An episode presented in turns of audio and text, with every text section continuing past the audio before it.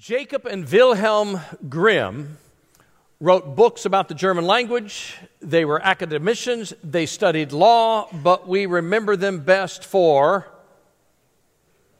their stories, their fairy tales, right? Grimm's Brothers fairy tales. And, and some of them are just so famous, Disney's put them into movies and such. But there, there was one simply called The Old Grandfather and His Grandson. It was a short story. You may be familiar with it. I, I kind of gravitate to stories now with grandfather in the title, hoping that the grandfather will be the hero of the story.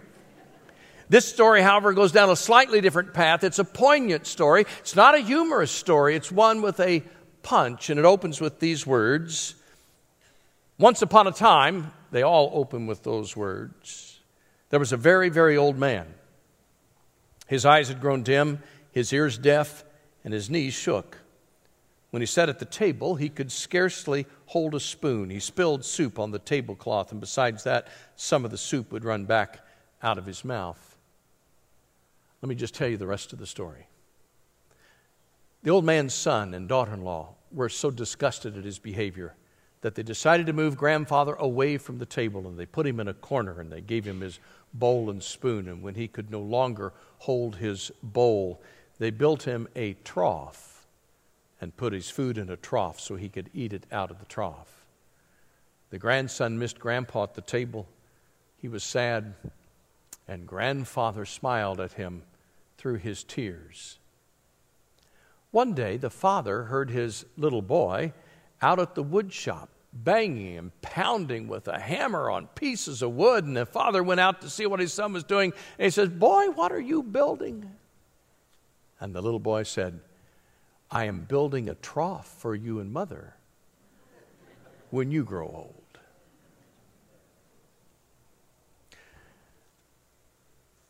The story, for me, makes an intriguing introduction to commandment number five. Would you read it with me out loud?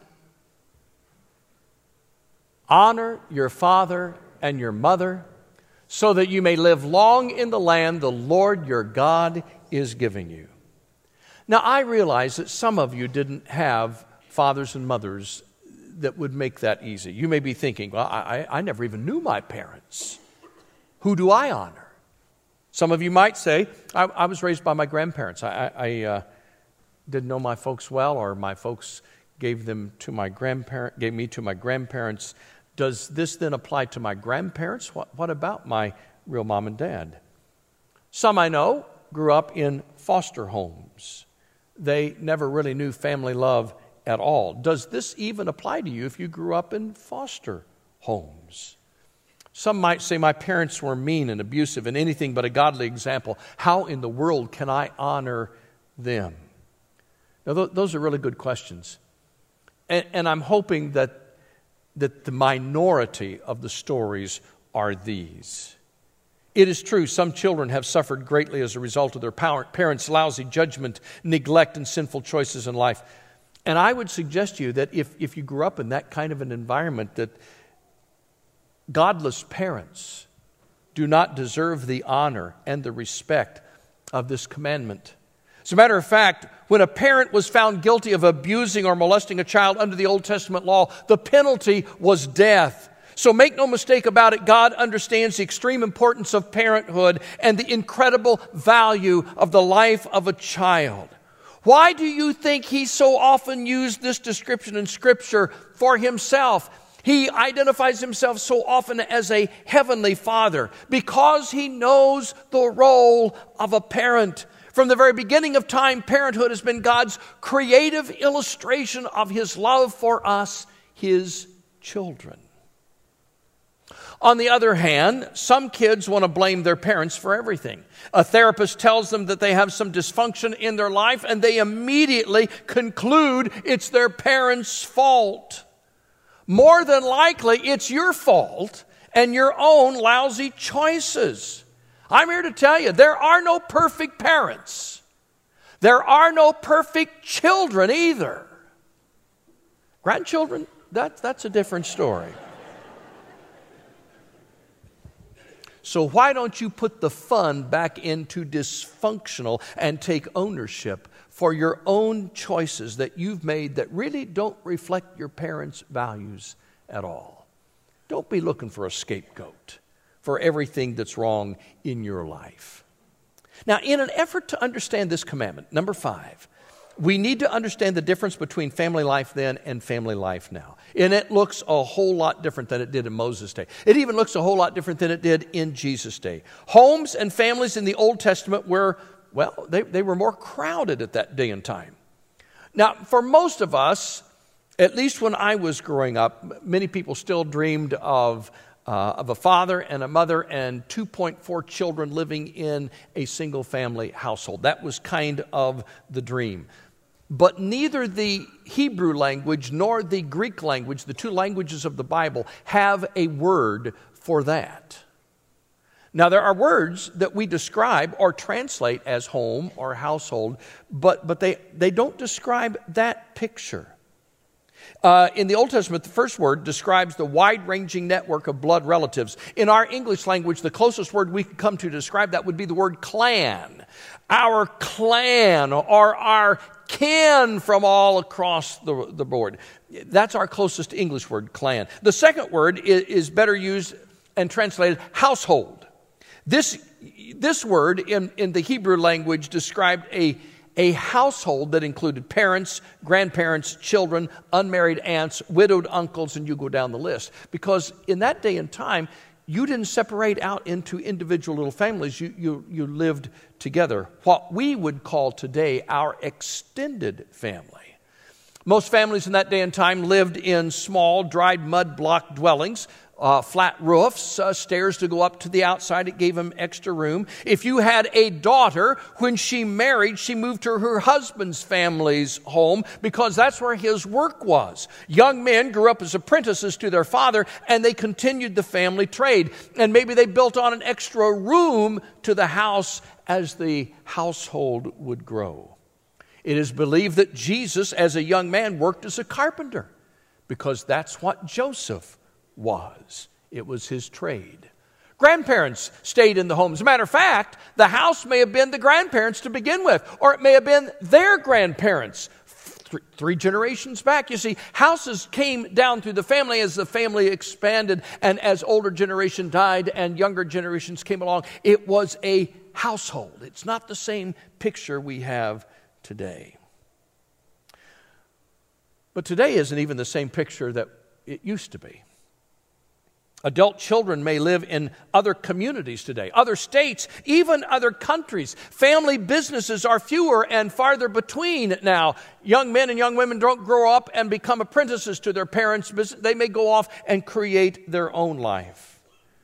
The whole makeup of families is changing as well. In, in, Monroe County, our statistics are a bit skewed due to the university, so they're a little out of balance compared with the rest of the country, but you'd be surprised where the rest of the country is. 59%, 59% of our population is single, widowed, or divorced, compared with 41% who are married here in Monroe County.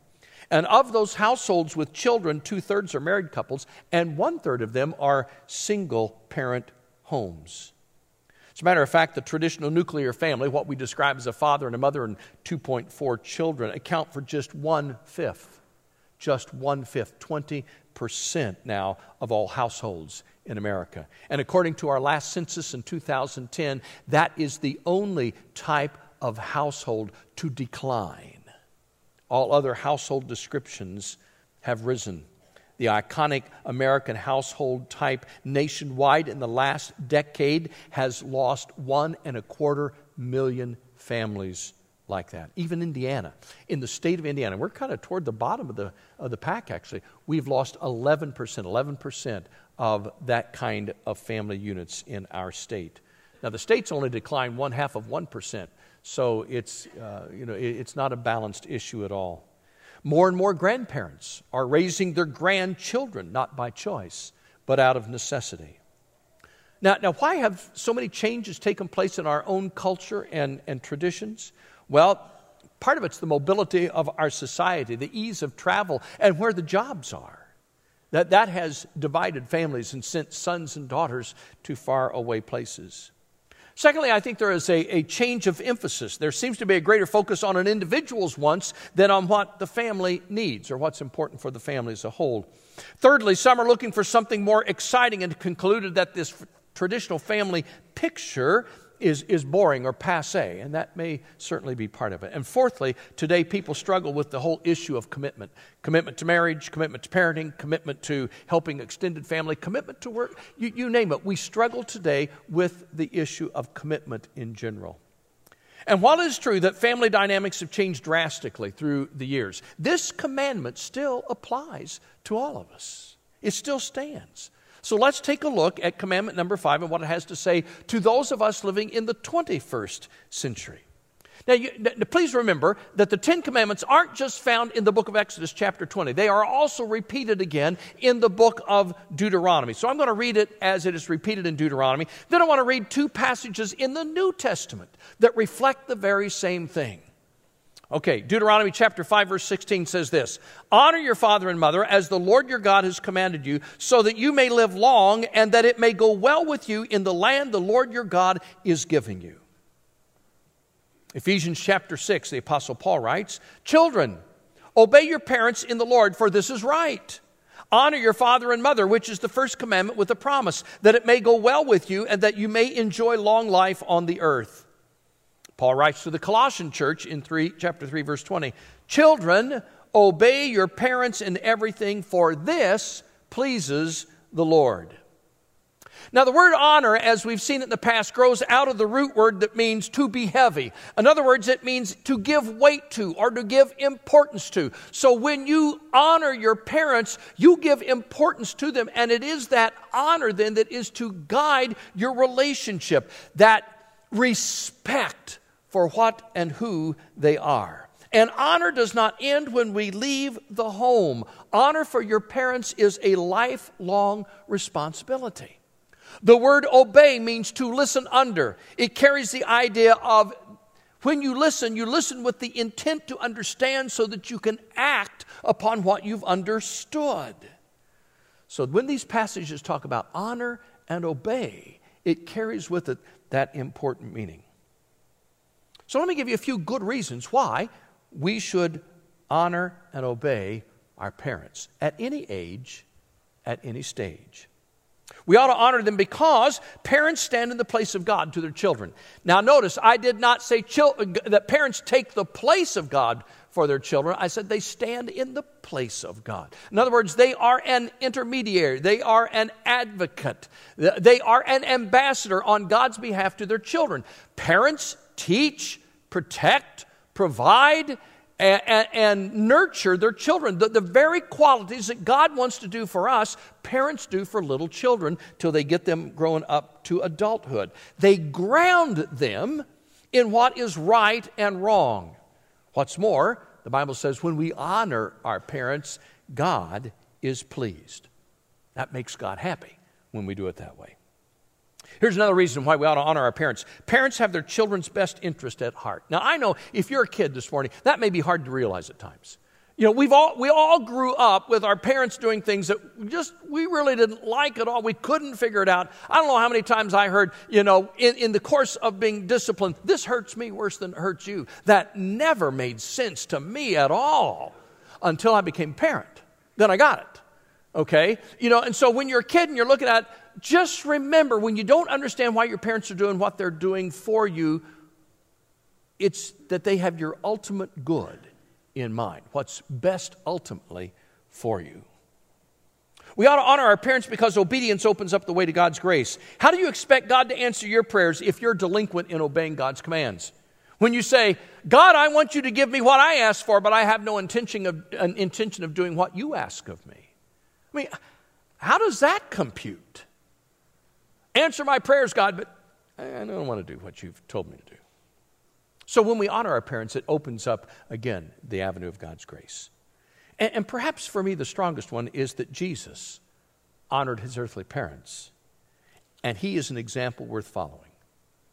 His very first miracle was prompted by what his mother said to the servants at a wedding feast. His last act of family compassion came from the cross. just shortly before he died. And it was to provide for his mother's care after his death. Don't you know that throughout his whole life, Jesus had been caring for his mother after the death of his earthly stepfather, Joseph? It's the right thing to do, Paul says. And Jesus always did the right thing. If you don't need any other reason than just seeing this is the example of Christ and we ought to follow his example. Now, you may be thinking, okay, I get why I should honor him, but the, but the question in my mind is how do I really show honor? I mean, do I need to go out and buy them a gift? Is that, is that the way I honor my parents? I, I always get a chuckle out of this scene from the Andy Griffith show. This is the episode where Barney buys his first car if some of you remember that episode. And, and he's sitting on the porch with Andy and he reminisces about the, the previous biggest purchase in his life. Just, just, just watch it.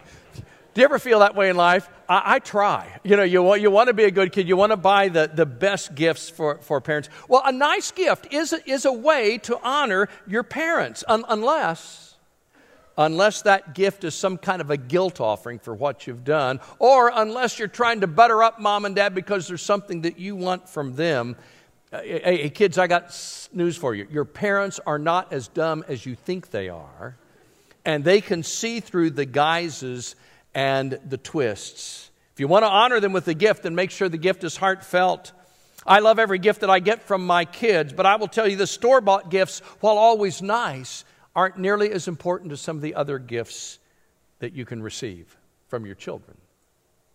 Here's some better ways to honor your parents be respectful and loving in your speech, talk nicely to them, speak words of encouragement to your parents when our girls or guys pay me some kind of a compliment, I got to tell you, it's, it's like treasure to me. I'd rather have that than anything they could buy at the store. When Addie wraps her le- arms around my leg and says, I love you so much, that's better than gold. Those kinds of co- encouraging words mean more to a parent than anything you can buy them. Take time to write your parents a note. Thank them for what they've done in your life. Share your favorite memory that you have with them. Whether you know it, it, may be a vacation, it may be something that you did together, it may be something funny or ridiculous that happened. Give them your appreciation, and I guarantee they will treasure that note and keep it close by and read it often because that that's a gift that goes beyond anything that you can find in a catalog or anything you can find online to order them. Elsie and I have saved every note that the girls ever wrote us. I just never could throw one of those away. It's a gift. Here's another way to honor your parents that is, be a person of integrity and character. The commandment is phrased in the positive honor your father and your mother. But the adverse or the negative of that is just as true. Don't do anything to dishonor your parents. Sometimes we don't think of it in those terms. You be a person of integrity and character. Live in such a way that how you act and live brings honor to your parents. I'll tell you something that's an encouragement to, to a parent, and that is that when somebody outside of your family comes up to you as, as a dad or a mom and says, Your child, your son, or your daughter really helped me today. Oh my goodness. You talk about a gift. When, when I hear something like that, I, I just am thrilled to, to the core of my being to know that your children have grown up into responsible, loving adults is a tremendous story. So, sons and daughters of any age, remember that the best gifts you can give your parents is to live a life of nobility, godly character, integrity. Because when you live in that way, it reflects on your whole family and your family name. Here's another way to honor your parents be willing to someday return the favor. The day may come when you find yourself having to take care of your folks. The day may come when there is a reversal of roles, when your parents in their aged state become the child and you, the child, become the parent. Now, that's not easy, but sometimes it's necessary. Sometimes if I do something for the girls, they'll say, Dad, you didn't have to do that for me. And my response has been, Oh, don't, don't worry about it, girls. Just put me in a nice home someday. That has become a standing joke in our family. Just put me in a nice home someday. There is some truth to that. We none know what the golden years or the final years of our life may be. There may come a time, I hope it's not true, you hope it's not true as you grow older, but you don't have any control over that, that your child may have to become the caretaker of your life in some form or fashion. Do your best. It is your last gift of honor to your parents. My grandmother was in a nursing facility for the last 17 years of her life. During that time, I, I don't know that grandma knew me. There was never any way to be sure of that. She could not communicate that she knew who I was. But I have such a deep respect for my mother because during that 17 years, with very few exceptions, mom made it out to see grandma every day and would feed her. That's honoring your parents to the very end. Wasn't fun and it wasn't easy, but it was right, and it is what family does. Honoring your parents at all ages and all stages. Do you know that between 100,000 and 200,000 elderly people are left on the doorsteps of hospitals every year by children who no longer want to care for them? That's a tragic picture. And I'm also convinced this morning that, that this command goes much deeper than our mere earthly parents. The whole concept of respect for authority in general begins at home. The scripture teaches us to respect and revere the Lord, but the Lord knew that respecting Him wouldn't happen if you didn't first respect the authority of your earthly parents. Honoring our Heavenly Father grows out of our ability to honor our earthly father and mother. When I see young people who show very little regard and respect for authority roles, especially their parents, then I know that they aren't going to be able to really honor God the way they should because it hasn't been taught or modeled for them. As a matter of fact, I'm not sure we can really love God and respect and honor God if you have never loved your parents or respected them. Now, if you grew up with good parents, you, you can learn to respect. I, I, understand there are some who don't grow up with good parents. If you didn't grow up with godly good parents, I, am sorry you didn't have that experience. I, I hurt for you. But you can break the chain now. Don't keep living under the fact, well, this is who I am, this is the way they were. Break the chain now. You become a parent that your children or your future grandchildren can respect and honor. You change the course of the rest of history for your family line. You see, the Ten Commandments are not listed randomly, folks. Their ordered structure is significant. If you don't get the first four commandments, which teach us how to love God and honor God, you won't get the last six, which teach us how to love and honor each other. And that honor for the rest of these five commandments begins with commandment number five. If you love and respect your parents, then that will translate to other people and to other authority figures. And, and, and, I want you to know this loving God increases our capacity to love others. That's why the first four come as they do. If you don't get those, the, the last six, they're, they're hard to do. I didn't say you could never love anyone if you don't love God. I just said the capacity to love is increased by your love of God. As a matter of fact, I might even go so far as to suggest you can't really understand love until you get to know God, because the Bible says God is love. This principle is well illustrated in the life of the famous 19th century missionary to China, Hudson Taylor, who created the China Inland Mission. Someone once ex- excitedly said to him, you must really love the Chinese people. That's why you went to China as their missionary. And Hudson Taylor kind of paused and thought about that for a moment, and then he carefully shook his head slowly, and he said, No, not because I love the Chinese so much, but because I love God so much first. Hudson Taylor went out of his love for Christ and fell in love with the Chinese people to whom he ministered and served for 51 years. He died in China and was buried there. But his love for the Chinese people began first with his love for God. See how it works? Loving God only increases our capacity to love others. One last thought. This commandment has a promise. Did you notice it? It says, Blessings come to those who obey, that you may, may it may go well for you, that you may live long in the land. Now, I, I don't want this to sound like a guarantee that if you respect your mom and dad and you honor them, that you'll not have any problems in life and that you'll live to the ripe old age of, of 98 and a half. There's no, there's no guarantee like that. But the, the promise is this the odds are better that you'll live healthier, that you'll live longer, that things will go better for you if you respect your parents as they model for you God's love and God's word. This is a powerful passage from the book of Proverbs, chapter 4, verses 10 through 13. This is how it reads My child, listen to me and do as I say and you will have a long, good life. I will teach you wisdom's ways and lead you in straight paths. If you live a life guided by wisdom, you won't limp or stumble as you run.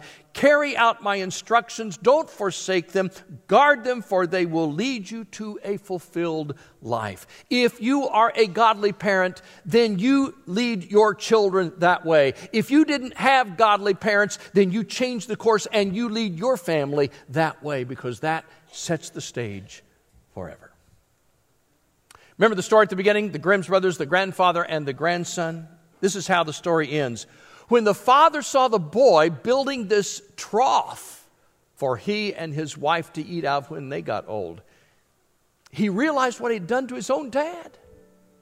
So that night, at the supper table, they moved Grandpa from the corner, got rid of the trough, put him back at the table, and there he stayed through the rest of his life. And the grandfather and the grandson were happy again. It's a good ending to the story. I, I, I hope it's that kind of good ending in your life as you learn what this commandment means throughout our lives. It's time we consider our actions toward those who are family. And the first place we start is in the household of God loving the Heavenly Father with all of our heart, soul, mind, and strength.